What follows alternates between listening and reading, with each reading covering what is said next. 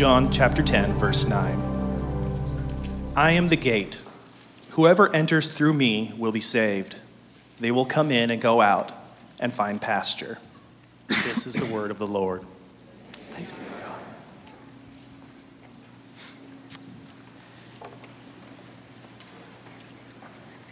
God. God, thank you that you're the one who knows the story behind every face in this room. And I just pray that by the gentle power of your Holy Spirit, that you would speak to us, Lord.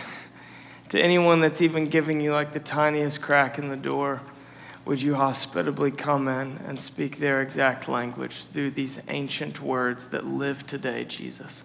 Amen.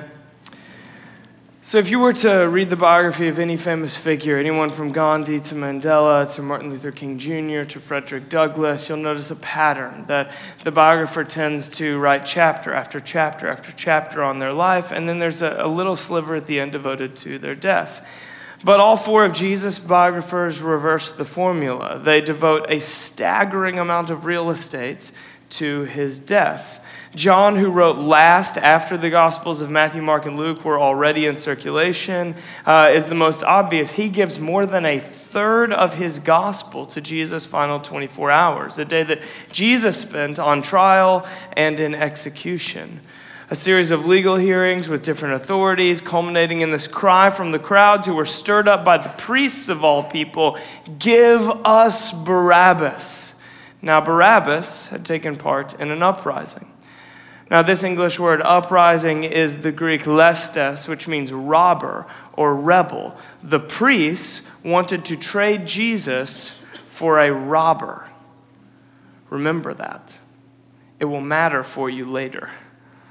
John slows the story down tremendously for Jesus' trial, but he also doesn't save the trial for the end. Scholars will point out that John, of all the gospel writers, tends to put Jesus on trial in scene after scene after scene, intentionally making his readers into something like members of the jury. So in chapter 1, he presents Jesus as the light that breaks the dark, but also tells us that most people didn't recognize him as the light. The question being, what do you make of him? And then that pattern continues through Philip and Nathanael, with the priest Nicodemus, with the Samaritan woman at a well, and story after story, we are presented this Jesus and given the opportunity to make our own evaluation and make of him what we want. Who is this man? This man who never wrote a book, but about whom more books have been written than anyone who's ever lived. Who is this man who is the furthest thing from royalty, and yet more knees have bowed before him than any king? This man who never got a degree, but whose teachings have been the subject of more study and introspection than any teacher of any variety. This man who never once posed for a photograph, and yet his image has been the subject of more art than any person who's ever lived. This man whose life was cut tragically short, and yet whose life divides history, whose we measure our calendars and the span of our lives based on his short life. Who is this Jesus? The greatest man who ever lived? More than a man? Or the spellbinder behind history's most exceptional ruse? Who is this Jesus? And is he worth paying any attention to? And does his life have anything to do with my life? You get to decide. So we're in the midst of a teaching series in practice that we've titled Knowing God, the 7 I Am Statements of Jesus. Moses famously stood before a burning bush, hearing God speak to him, and responded, "Who are you? What is your name?" And God said, "I am," or "I am who I am," a name that Jesus then picked up and applied to himself again and again. I am the bread of life. I am the light of the world. That's where we've been so far. 7 times in John's gospel, Jesus says, "I am," and then adds a little bit more color and description to that original "I am." And up for today is "I am the gate." So as I hope you're starting to get used to by now, everywhere else I go on the scripture today is going to be on the screen. However, the passage that we just read from in John chapter 10, I want you to follow along with me on the page so you can see how we're tracing the story to the revelation for yourself. So just keep your Bible open in your lap to John chapter 10, and I'll take you everywhere else, but I want you to follow me there. I am the gate. A name that Jesus identified himself by requires that we trace our way through John's narrative backwards, not forwards. Let me show you. First comes the parable. When Jesus made this emphatic statement that we just read as our teaching text, it was coming right off the back of a parable. And if we're going to understand the name, we're going to have to understand the parable. So look back with me at John chapter 10. We'll rewind to verse 2. The one who enters by the gate is the shepherd of the sheep. The gatekeeper opens the gate for him, and the sheep listen to his voice. He calls his own sheep by name and leads them out. When he has brought out all his own, he goes on ahead of them, and the sheep follow him because they know his voice. So Jesus is painting a picture that would have been super familiar in the ancient Near Eastern world, where shepherds were as common as coffee shops and breweries are these days in Portland. These sheep pens that he's describing, though, aren't like what might immediately jump to your mind, something like a fence with a single latch or the gate that you would enter. Instead, they were more like rooms that were constructed outdoors with a solid wall. That was to prevent animal predators from being able to see the sheep and potentially attack them, but they had no ceiling or no roof on them. They were open to the sky, and there was only a single door or gate by which the shepherd would come in and out of the sheep pen. Jesus calls himself the gate, as in the only way in and out. He is making a statement of exclusivity here. But exclusivity to what exactly? Well, there's a number of literary cues, particularly in this parable, that make it clear that Jesus is speaking directly about relationship with the Father or relationship with God. He's saying, I am the gate. I'm the only way to know God. I am the exclusive entry point to relationship with your Creator. And what he said figuratively in this parable, he then became quite demonstrative about with his disciples in his final 24 hours, where he said, in essence, to them, all that you've seen me do, the way you've seen me living, the way you've watched me relating to my Father, all of that is now available to you. I am the access point to that relationship, that life. I am the gate. But that's still not even close to all that Jesus is saying. We've got to work our way back even further from here to grasp it, because there's a phrase in verse 1 that we brushed past that unlocks the real purpose behind everything Jesus said. Verse 1 begins this way: "Very truly I tell you, Pharisees." So in this parable, Jesus is not talking to the crowds. He's talking to the Pharisees, the religious leaders, the priests of his time. And he's not sitting down with them in the temple for a scheduled meeting or standing up behind the pulpit in a formal setting. Jesus is speaking reactively. He's just witnessed something, and what he's witnessed is causing him to speak out this parable. So if we're going to understand the parable, and then more importantly, the name, we're going to have to see what Jesus saw, and at least in some sense be moved by it like Jesus was. So this is the inciting incident in the previous chapter, John chapter 9. I'm going to take you back to the very story where Christian took us last week. Jesus and his disciples encounter a blind man, blind from birth. He came out of the womb living in the dark and has lived every day of his life in the dark. But Jesus being Jesus, he heals this man of his blindness. Now, among the village, that caused great wonder, as it would if a friend of yours who's used a walking stick every day of his life to feel his way through the world is suddenly walking around with his eyes wide open like anyone else. Among the village, there was wonder, but within the temple, the healing caused controversy. So the Pharisees investigate the healing. They put Jesus on trial. It's another scene for you and I to walk alongside this healed blind man and his wonderstruck neighbors and the suspicious priests to make of him what we make of him. So first, they question the healed man. They're immediately offended because they discover that Jesus has worked this miracle on the Sabbath, the weekly 24-hour period for holy rest in the Hebrew Bible. Jesus healed someone, work, on the day of rest. John 9:16, some of the Pharisees said, "This man cannot be from God because he does not keep the Sabbath." But others asked, "How can a sinner perform such signs?" So they were divided. So next they call more witnesses, this man's parents. "Are you sure this is your son?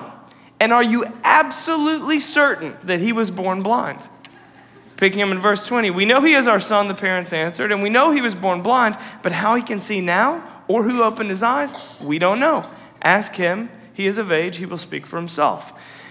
You see, at this time in Hebrew history, it was thought that to be born blind or with any sort of a disability like this was a curse from God, a divine curse so severe that there must be some egregious and likely secret sin within the family behind this kind of curse. And for that reason, the blind were at times excluded from the temple. It is quite possible that this investigation of his own healing is the first time this blind man has ever set foot in the first century temple. It's quite possible that he has never had an interaction with a priest until this moment when they're questioning the greatest thing that's ever happened to him. It's quite possible that he grew up excluded from the holiday celebrations and the feasts and the prayers and the gatherings that the rest of the village went to. So to be blind was more than just a physical disability. It was also to be communally ostracized. And of course, all the logic behind that was tragically misguided, but it was also quite common. I mean, even Jesus' own disciples ask him at the beginning of this very story, Rabbi, who sinned, this man or his parents, that he was born blind? Neither this man nor his parents sinned, said Jesus. So this blind man is suffering on two levels. He's suffering from blindness, a physical disability, but he's also suffering from shame, an inner hidden wound. He is of age, he will speak for himself. His parents said this because they were afraid of the Jewish leaders who had already decided that anyone who acknowledged Jesus as the Messiah would be put out of the synagogue. That was why his parents said, he is of age, ask him. So his own parents, given the opportunity to defend their son, to wash him of all of the social stigma, to remove his shame, didn't do any of that. They feared losing their own social status. They feared being seen and treated the same way that their son was seen and treated. So they held on to their status and they left him alone in his shame. And then finally, the priests called this man back in, their first witness, the blind man whose eyes are suddenly opened. And they question him further. They try to get him to condemn Jesus, to attribute his own healing to some kind of black magic. And when he responds instead with gratitude and wonder, they drop the gavel and issue the final verdict. You were steeped in sin at birth. How dare you lecture us? And they threw him out. The priests, given the opportunity to behold God in their midst, to be awed and wonder at how close the presence of the God that they preach has really come to them, instead fear losing their own social status. They fear honoring the one they've ostracized. And so they hold on to their status and leave him alone in his shame. Trauma. That's the psychological term behind what this blind man is experiencing. Trauma is a later 17th century word of English origin that literally means wound. Our modern English definitions define trauma as a disordered psychic or behavioral state resulting from severe mental or emotional stress or physical injury. The author and therapist Resmaa Menakem defined trauma as a wordless story our body tells itself about what is safe and what is a threat. Now, putting all three of those together, the author and pastor Rich Villodas defines trauma this way: the state of woundedness and the story that arises from living in that state. So trauma is not just being wounded, it's the story that arises from living wounded. Our pain, our physical, mental, and emotional pain, the pain that we have a responsibility in and the pain that we are completely innocent victims of, it all causes us to compensate, right? If you hurt your leg, you walk around with a limp because your body is compensating for the pain. Or if you're hurt emotionally, if someone says something that kind of pricks your insecurity, you get quiet, you turn inward because your emotions are compensating for the pain. Or if you have a migraine, you lay down and close your eyes. Your body is compensating for the pain. But eventually, of course, the leg heals and you stop limping, and that comment that pricked your insecurity fades and you feel at home again in your own skin, or the migraine goes away and you get up. But some pain becomes chronic. The injury causing the limp is never treated, and now I walk around every day for the rest of my life with that limp. The pain has become a part of me.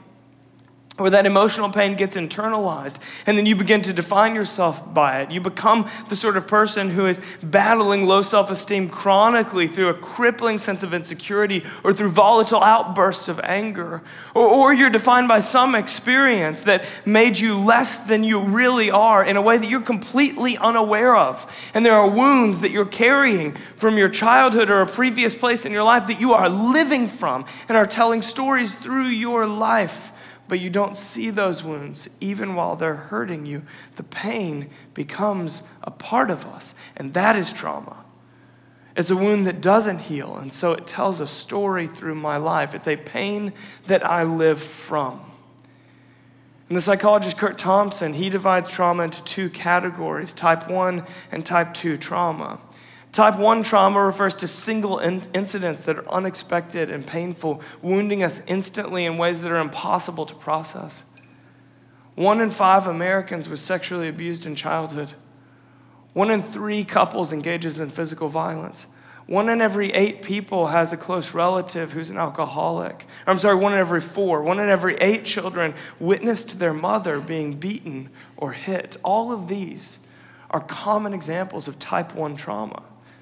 And so are other events, accidental events that have no clear perpetrator or victims, things like a car accident or a medical diagnosis or the loss of a loved one. That's also type 1 trauma. And then there's type 1 trauma that's a little bit more complex because it's some way that we were neglected or mistreated at an age too young to see that mistreatment, and yet it still came to define us. Things like a lack of nourishment received in infancy or being passed around from home to home through different foster care placements as a toddler, or maybe the departure of a parent when we could not process the relational complexity behind that departure, or blindness from birth, resulting in everyone ostracizing you, whispering about you and making up stories about you, resulting in you not being allowed into the spaces that everyone else is allowed in. All of that is type 1 trauma.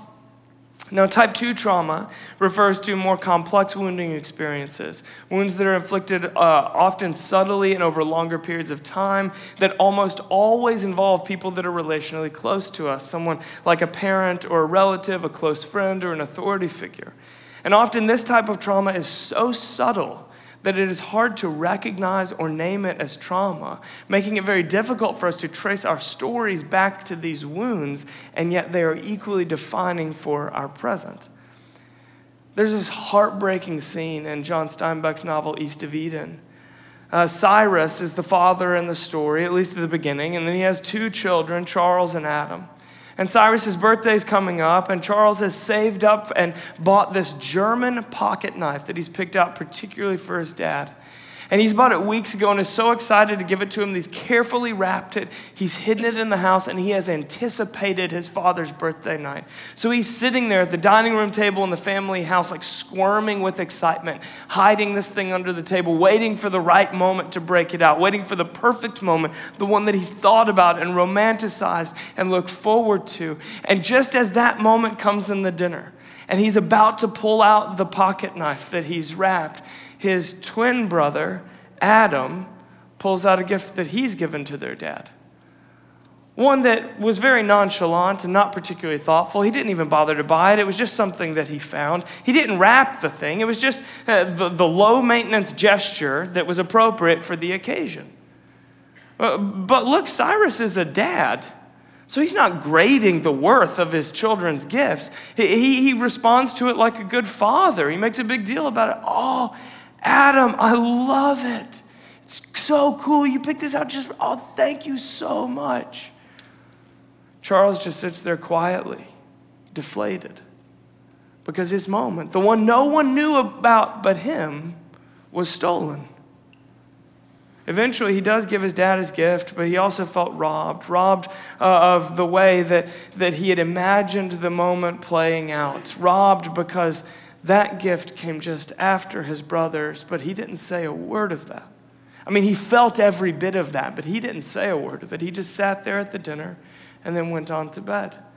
And that heartbreaking scene, it runs under hundreds of pages of this epic story until these two brothers have grown old into adulthood. And in an adult argument, this erupts out of Charles as he screams at Adam, "Look at his birthday. I saved up for months, picked it out just for him. It had all the tools he needed, handmade, just to his taste. Have you ever seen him use it? Have you ever even noticed the outline of a knife in his pants pocket?" And there it is. Decades later, the mysterious distance that has lived between these twin brothers finally gets named. Something broke in Charles that night. Quietly and invisibly broke. Charles never came all the way back from his father's birthday dinner. That is type 2 trauma.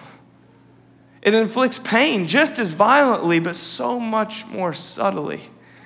And the rest of the novel is just a story about trauma. It's about living out of pain, about a story that gets into one brother's mind that then becomes the lens through which he views all of reality. It's a story about unlovableness and a story about envy, a story about earning a father's love.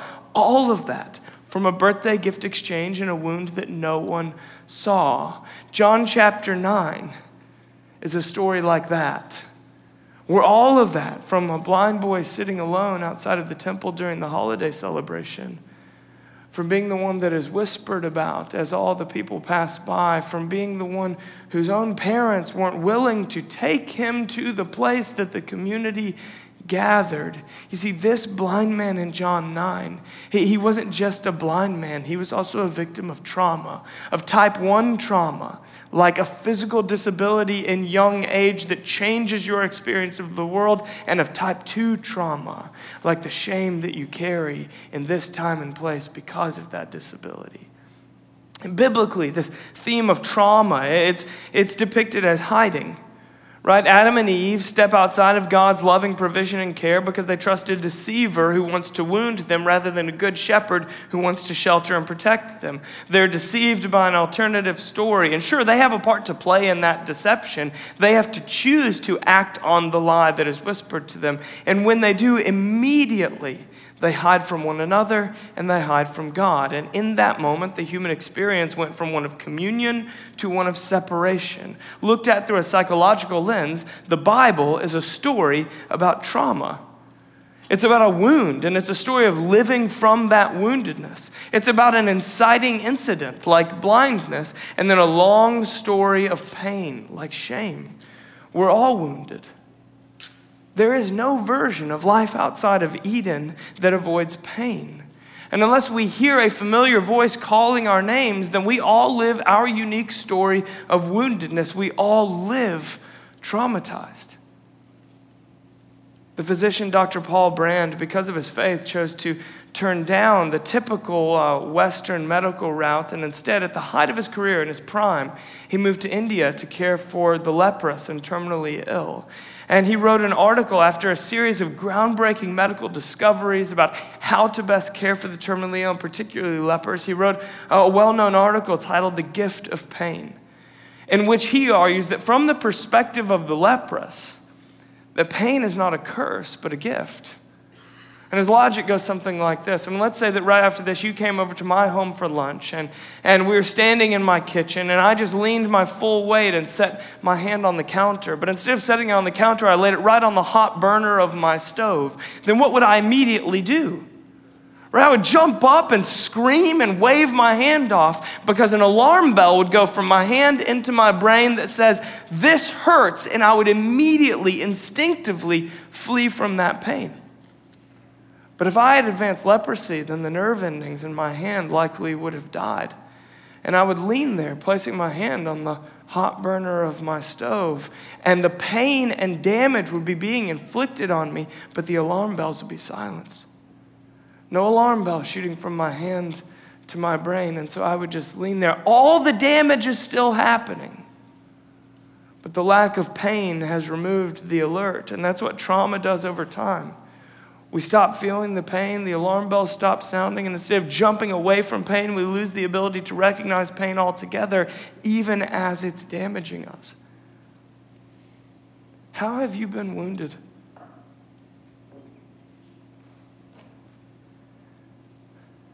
What violent or subtle ways have you been hurt?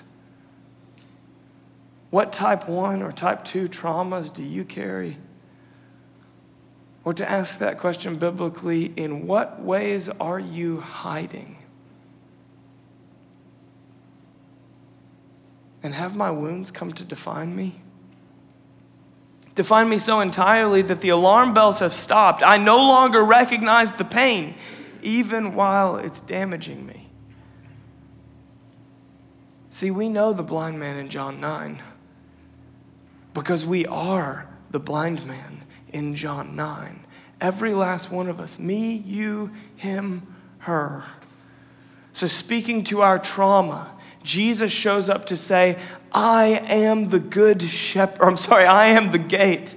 Good Shepherd's coming next week. That part will be helpful too.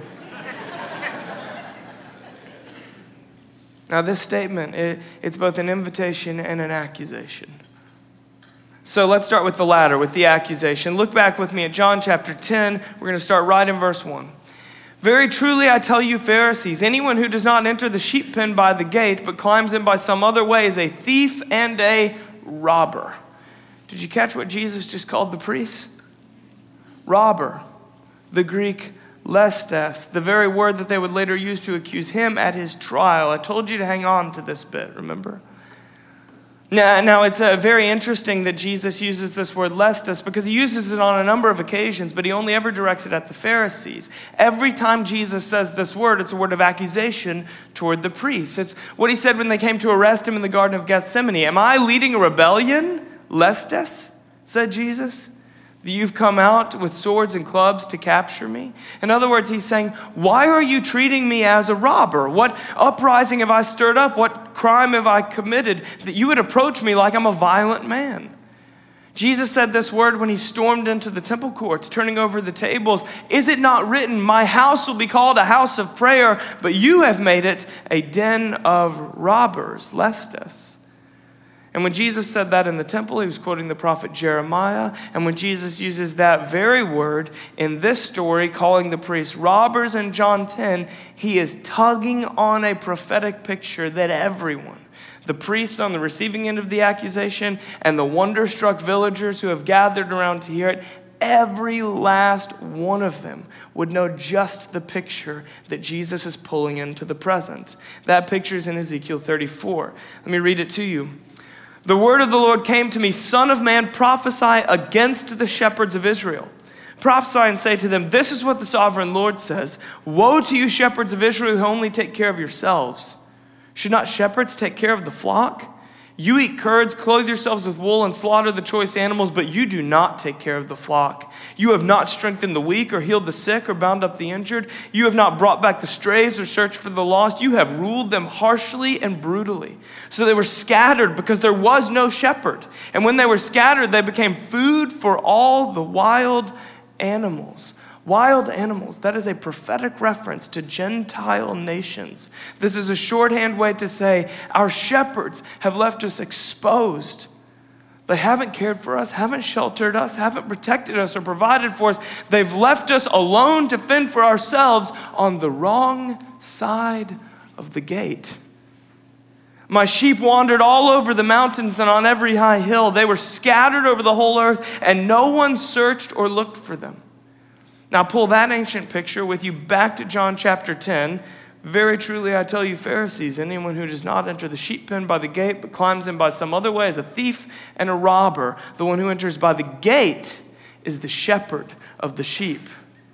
Only the true shepherd comes in by the gate, and anyone else using the sheep rather than protecting and providing climbs over the wall to jump into the sheep pen by some other way. Then jump down to verse 7. Very truly I tell you, I am the gate for the sheep. All who have come before me are thieves and robbers, but the sheep have not listened to them. Everyone in that crowd, most notably the priests themselves, would have known exactly what Jesus is saying. He's repainting Ezekiel's picture in reaction to what he's just witnessed as a way of saying, now. Ezekiel's ancient prophecy is happening right now. It's coming to fulfillment. And that is both an accusation toward those who were supposed to be the shepherds, and it's a promise of a coming shepherd. Because Ezekiel goes on to say this, "For this is what the sovereign Lord says, I myself will search after my sheep and look after them. As a shepherd looks after his scattered flock when he is with them, so I will look after my sheep. I will rescue them from all the places where they were scattered on the day of clouds and darkness. I will bring them out from the nations and gather them from the countries, and I will bring them into their own land.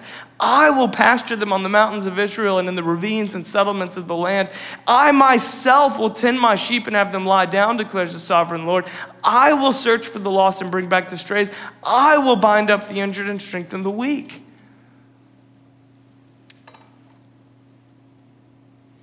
Give us Barabbas. Now Barabbas had taken part in an uprising, the very accusation Jesus speaks against the priests in John 10.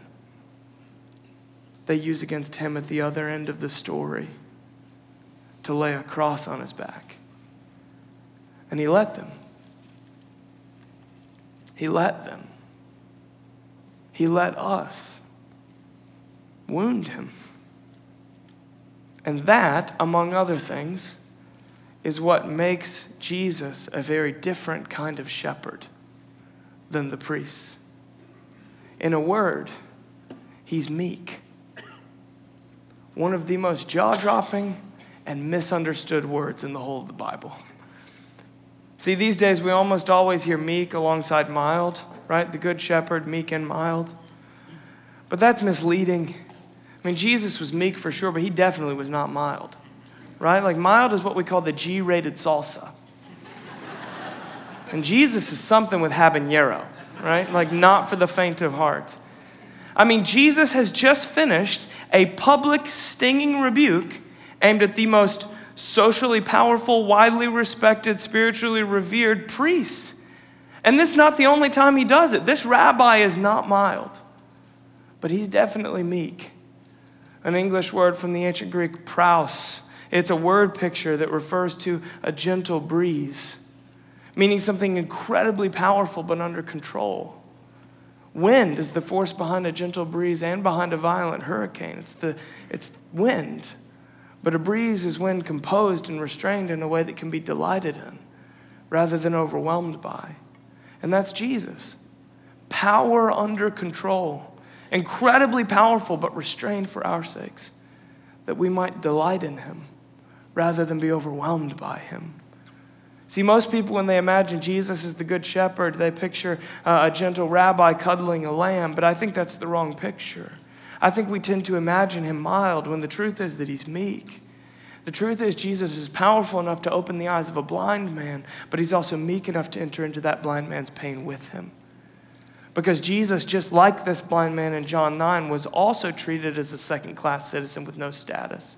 He was looked at through a tragic misconception, the same way the blind man was. The same rabbis who investigate the blind man's healing were equally suspicious of Jesus' origins at his birth and his teachings during his ministry. He was accused unfairly, even when all he was doing was helping the helpless, and eventually he was thrown out of the very same temple altogether, only to have a cross laid across his back.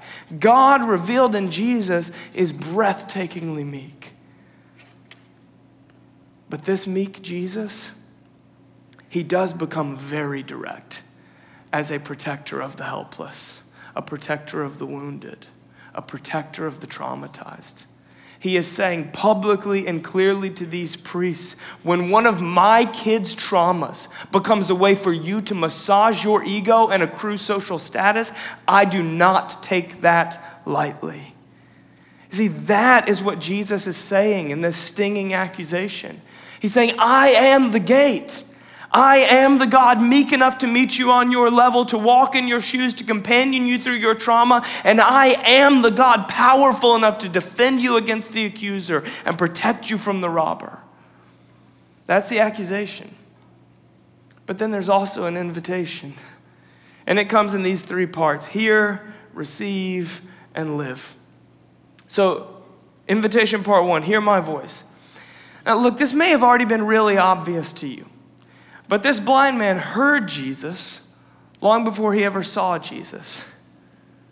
The only way our wounds don't turn into trauma, pain turned into story, And the only way our trauma gets redeemed, a story defined by pain to a story defined by love, is to hear a familiar voice telling an alternative story.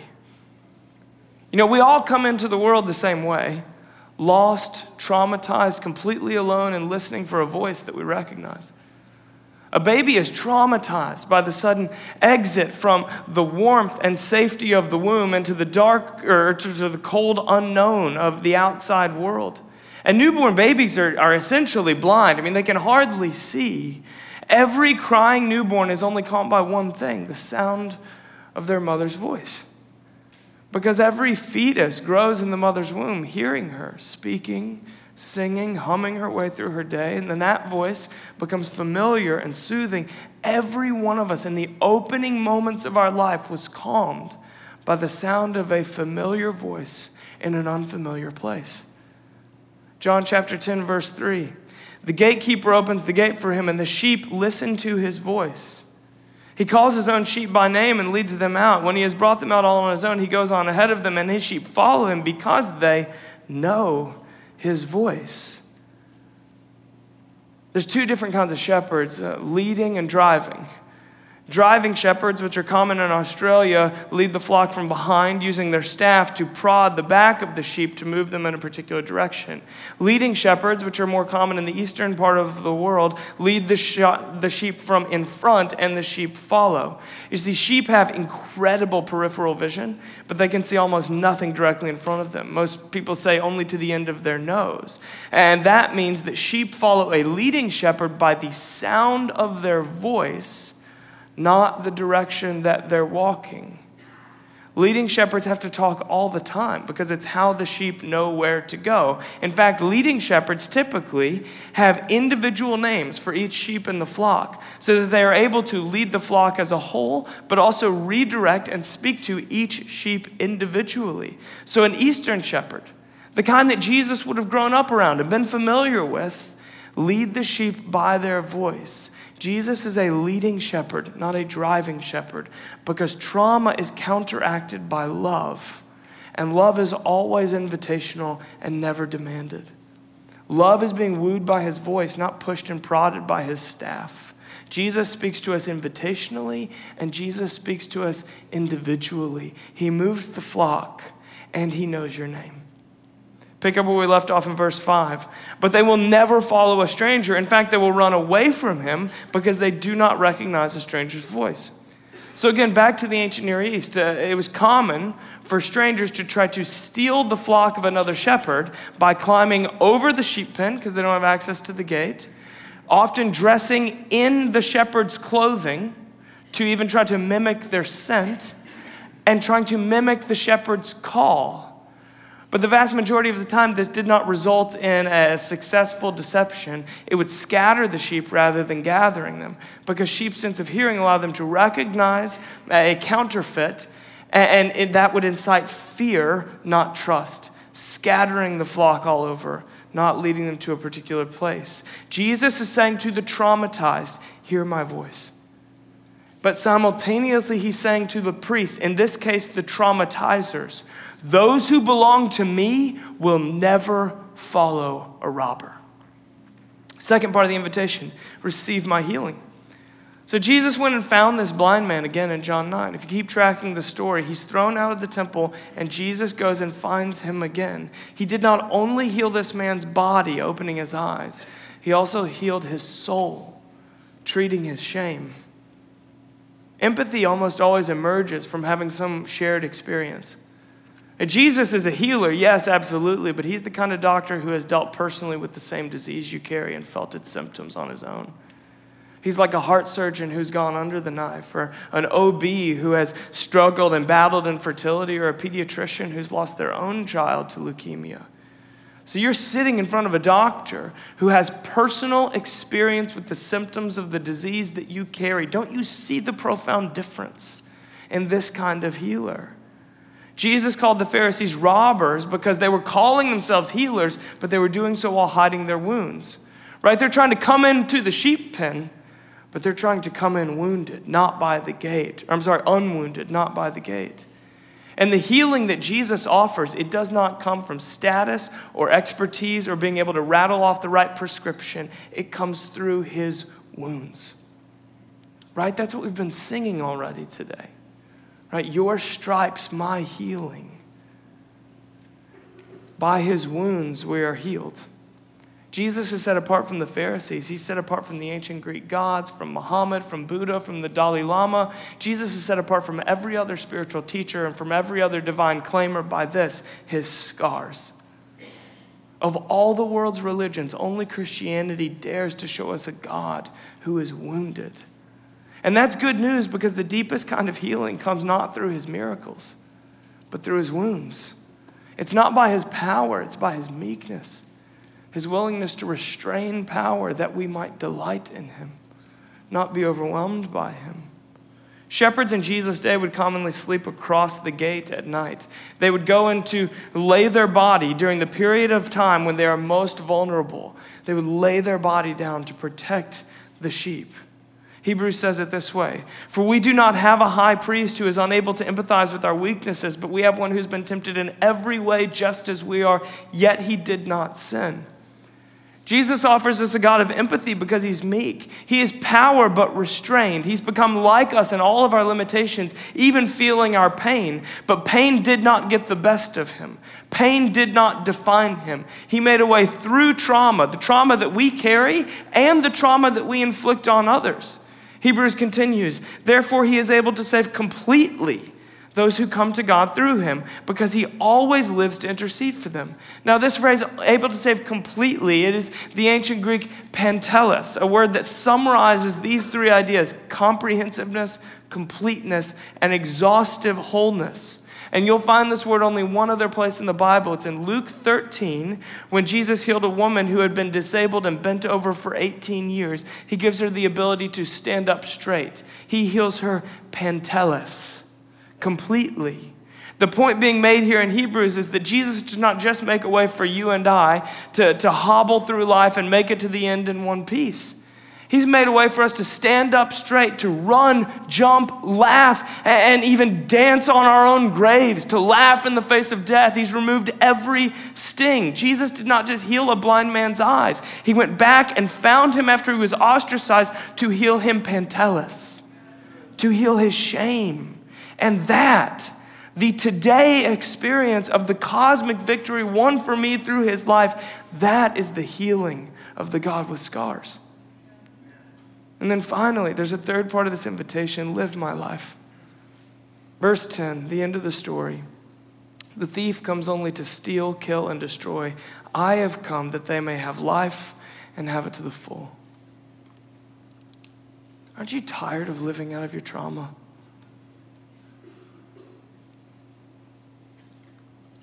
Tired of a story that's defined by wounds. Tired of pain that you felt for so long. It's become a part of you. Or maybe you're just beginning to become aware of the pain that's become a part of you and the story that it's telling through the life that you live. What if there's a God that's gone such great lengths that he doesn't want to confine you in some cell of tight, rigid morality, but he wants to redeem you, to live the fullest, freest kind of life? See, the invitation of Jesus is to come back to Eden, back to the Good Shepherd's love and care, to his protection and provision, to come out of hiding, out of the deceiver's lies, and back into life. And he says, "I am the only way in. I am the only way. The only way you come into the life that you were always made to know and are endlessly searching for is through the gate. It's through my life. I am the gate," meaning I am the only meek shepherd. I am the only wounded healer. I am the only life giver. And so this week's practice is up right now at Bridgetown.church. And if you're new around here, we think of the church in two ways: as church around a stage when we gather on Sundays, but equally important is church around the table where we meet in homes midweek, because that's where all of this goes from story into practice. It is where we put into practice all that we're talking about here today. If you're in a Bridgetown community, this is old news. If you're not in a Bridgetown community, the way in is through Community Basics. We do it 3 times a year. Starts up again on February 5th, and registration's open right now. This is your wildly public and general invitation. But I do want to end today exactly where we began, with the question that John poses in scene after scene after scene. Who is this Jesus? A healer or a fraud? The way to the fullest kind of life, or just another fairy tale to cope with life's inevitable trauma, but nothing more than a fairy tale? Is he the gate for the sheep, or is he another spiritual storyteller who's looking to take advantage of the already traumatized? You get to decide. But I would just offer this, that at many points in history, belief has been so common that the courageous thing was to doubt. But these days, doubt has become so common that I do wonder if the courageous and rebellious thing might be to take a risk on belief. He is the good shepherd. He is the good shepherd who knows you by name. He is the familiar voice that can calm your anxiety, that can heal your wounds in an unfamiliar place. Do you hear him calling to you? Again, or for the first time?